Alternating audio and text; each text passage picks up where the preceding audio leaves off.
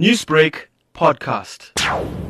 At schools, but you know the non-negotiables, as promised by Basic Education Minister Angie Motshekga, had not um, reached many schools. Even the Department of Education confirmed that with us on Sunday last week. So to talk about this, let's talk to Thirona Moodley. She's the Chief Executive Officer of the National Pro, uh, Provincial Teachers Association of South Africa. That's NAPTOSA. Thirona, thanks for your time. Uh, thank you for having me, and good day to the listeners. Thirona, it has been a very stressful week for you. I know it's been just just a lot of um, assessments, a lot of you know inspections, and you're not happy that all teachers have the non-negotiables that were promised to them. Look, Taresh, um, the union has been very clear at the outset from the consultations with the Department of Basic Education, the minister, including the DG at a national level, that uh, there are certain non-negotiables that are exactly what it is, non-negotiable. And um, as unions, we have found that we have severely been lacking in terms of the delivery of these, the procurement of these, and the uh, supply. So right now, with regards to the delivery um, and the receipt of these um, non-negotiables, which include basic hygiene packs, I would call it the masks for teachers and learners, proper sanitization um, systems in place, disinfecting and cleaning of the schools, uh, and uh, thermal scanners, to, which is the frontline uh, system that you've got to first take the uh, temperature of the, the, the teacher and the learners uh, before they can even enter the school. And that's just the basics that we are asking for, for all schools to be ready to open.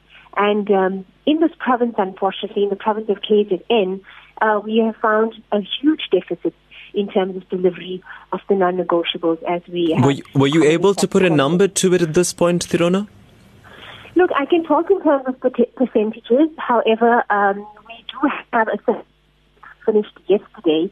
I don't have the statistics ready right now. But uh, safely, we would say that less than 40% of the schools um, in the province would be ready to open for learners safely on Monday. But I want to also add that many schools have gone out and purchased these non-negotiables from the school funds. And um, this has been despite the department saying they're going to um, to actually be supplying these uh, PPEs to the schools. So the so the department's uh, intervention and the, the picture that might, might get from the province will be skewed because of the individual schools purchasing it because they assumedly can afford to do so. Hmm. So when we still talk about department's delivery of these, it's, it's very slow, it's fragmented, and there's an uncoordinated approach in terms of implementation of whatever plan it may be that they've had. Where does it leave the teacher then, Thirona? Before we even come to your interactions with the department, where does it leave the teacher? Because many have even been scared to return to school, and many have not known whether to go or not because there's just been so much of conflicting reports coming through this week. You see, NAPTOSA is, has always said, health first, academic year second. We have then collaborated in terms of in, in a national position with all the other unions, and we have, have advised our members not to go to school nationally because uh, from the week of the 25th of May onwards, different provinces had dates of arrival for teachers. So that's a national view. Provincially, we had sent out um, a joint statement on the 27th with all the teacher unions represented in this province, uh, indicating the state of readiness at length and quite in quite uh, quite detail, and uh, finally advising all our members not to go to the school, not to attend school on the 28th. It was our advice to members because we have a view from the reps that we have in the different districts that some districts said they're not ready at all. And we found that the department's silence on this needed to be filled by the unions giving direction to its members. And uh, we, uh, all unions in this province, are absolutely on the same page in this. It's not safe for our to go back. Those who did not take the advice of the, um, the unions went to a school that sometimes had no water and they called us. Thermal scanners were sometimes reading a person's temperature being 99 degrees Celsius. Other scanners gave one person three different readings. So we're also questioning the quality of the, the, the instruments and PPEs that are being uh, supplied. Yeah. Uh, members that did arrive at schools had very bleak reports to actually try. What were they saying? If you could share some with me. Well, they've arrived. One school arrived at school. One, uh, a group of members arrived at a school against the advice of the union, and were just turned away by the principal because he said, "I don't. Ha- it's not safe to be. I haven't received anything from the department." Uh, there is a school in Newcastle. When they did arrive at school, there was no water. And the principal actually locked them into the school and that didn't allow them to leave until quarter to two. So uh, there's reports from all over that when they arrived, um, you see the PPEs and the non-negotiables are like a basket. And if one thing is not available, that means the school is not ready. You can't be 90% ready. You've got to be 100% ready. And uh, teachers were turned away on Thursday because the, the principal said, I, I, unfortunately, I have not received anything. I don't have enough masks for you, um, or the classrooms have not been cleaned, and uh, you've got to go home and wait for me to let you know when we will be ready to receive you. Um, and those are the reports we received up to yesterday as well. So we had some yeah. members who didn't report yeah. on Thursday and more didn't report on yeah. Friday. Thirona, I think you paint the picture. I mean, it's irregular and it's not really going according to plan. It's having a compromised uh, sort of outlook for adhering to uh, sanitization and social distancing at schools. Can I ask why? What is the reason for this? Because surely you've been asking department, why is this the situation and what's the answer? Well, my view and the NAPTOSA's view is that this department has had uh, started planning too late. Considering the size of this, uh, this Department of Education in the province, it's the largest in the country. And uh, there, has been a race on, but the race started too late in this province. Uh, we needed better planning. We needed to start planning at least a month ago. And uh, we needed better consultation with the unions. Um, there are many contentious circulars that have surfaced without consultations with the union. Thirona, I want to move away from this and talk about this in two general senses now. And the first one being your reaction to um, what Basic Education Minister Angie Motshekga said this week in Pretoria. She was asked at the state of readiness at a school in Pretoria, and she said she's convinced and she's comfortable that the big thing has been sorted out. According to Basic Education Minister, the big thing is the administration, the syllabus, the timetable of teachers, the allocation of classrooms in terms of how do you split the learners according to which time and which space. She said PPEs and sanitization, you can get anybody to do that. So what are your thoughts on that? I would, eh, my immediate response would be that that is a reckless statement by the minister. Because what does she consider big? The curriculum big, or can anybody do sanitation and cleaning of schools? Isn't there a particular standard that schools have to be cleaned and uh, disinfected uh, against? Um, I would, I would, I would be. I'm really taken aback by that statement. I've not heard that statement before. But then again, it's focusing on the curriculum again, and it's what we're saying. You can't save the academic year without saving lives. There has to be a balance between the two. And um, what are the big things? The administration has not done. Schools management have not put in place timetables. They have no idea how they're going to split classes when the phasing in has been complete. So maybe she's comfortable with the grade 12s and 7s because, of course, they'll have the schools for themselves just for two, three, two or three weeks. When you get to the phasing in of 90% of the school, what is the, what, what is the plan then? Um, is there a plan that we don't know about, or is there a plan um, that uh, um, that's going to be as as you go, you're going to plan as you go, because that would be irresponsible. How do you expect schools to plan when 80% of the learners are supposed to be back at school? I know that there are options on the table, but there's nothing definitive about them. So it's a guessing game for school principals, how to manage the school, how to allocate the timetables, how to allocate classrooms. Right now, school principals, and it's really unfair on them in that they've got to guess how it is that they are supposed to proceed in terms of planning for their schools. Mm. There's no big things that are okay. The small things have to be okay in terms of how is the school cleaned? Does the school have water? Is there masks? Those are the life-saving things that must be considered. Later, you decide on the administration. The administration yeah. comes after you have complied with COVID 19 protocols. Mm. Well, I just want to say to you at home 071 We are in conversation with Thirona Moodley from NAPTOSA. Um, you can join the conversation or, you know, any comments, any thoughts, any questions, even you'd like to ask, go ahead. Now's your chance. We're going to wrap up this conversation just now. Thirona, it brings me to this point then, and it's it's something that we started discussing toward the beginning of lockdown. Uh, should the 2020 academic year be scrapped?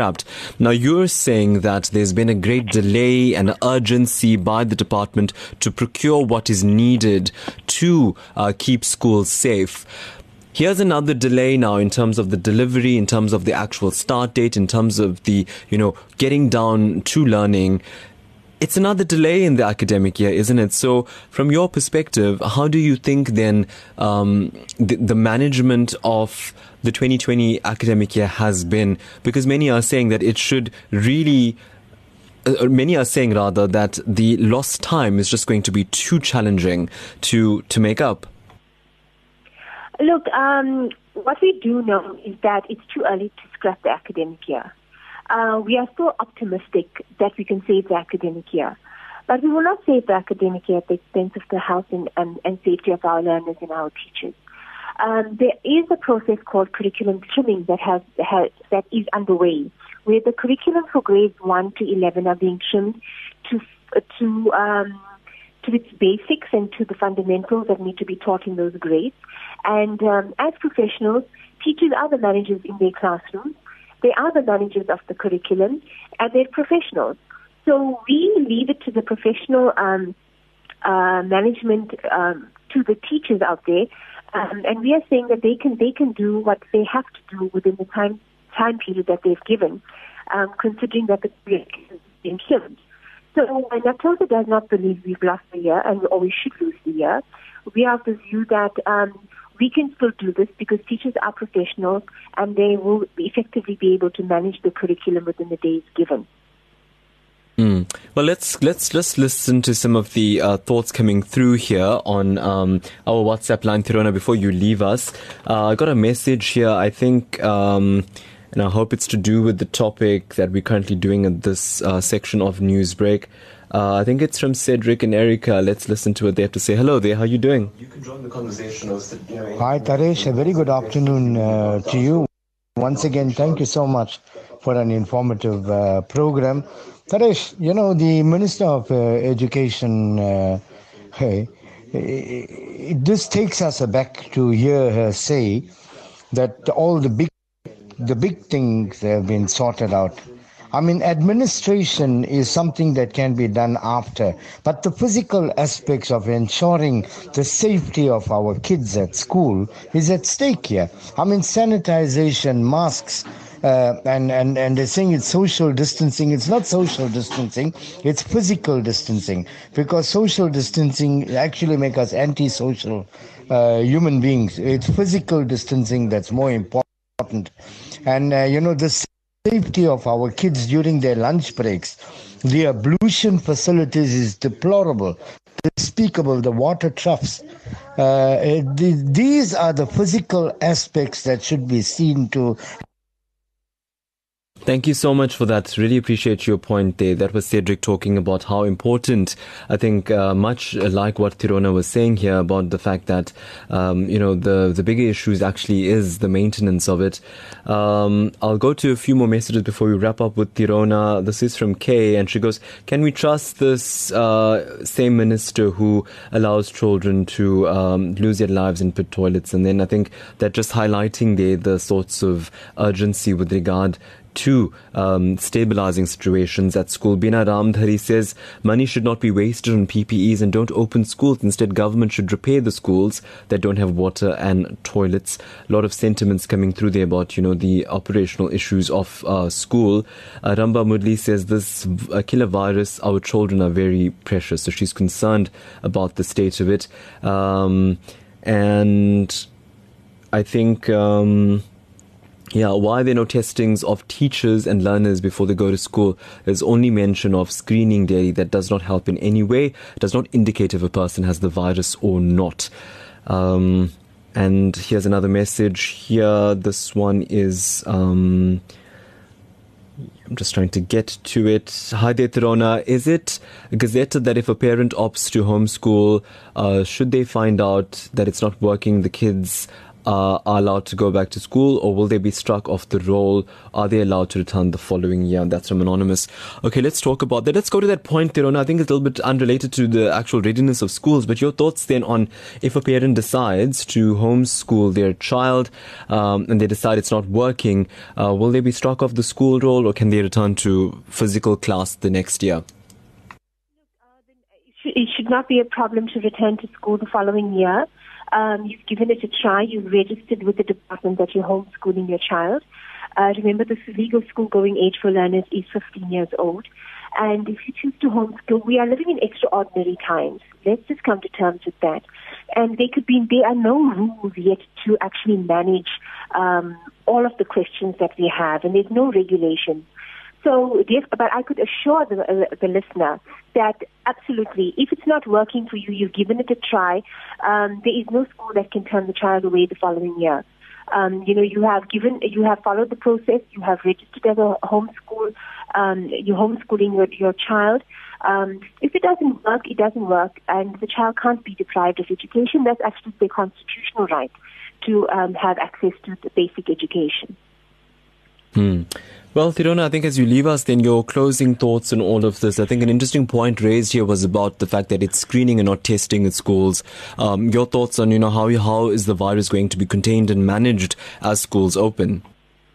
Well, look, there is a standard operating procedure that has been uh, published by the Department of Basic Education. It is on their website at the moment. And there is an orientation guidelines document on COVID-19 as well.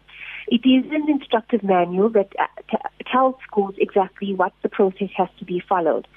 The first phase of screening is actually taking of the temperature, and that then raises alarm bells if the, if the person's temperature is higher than normal.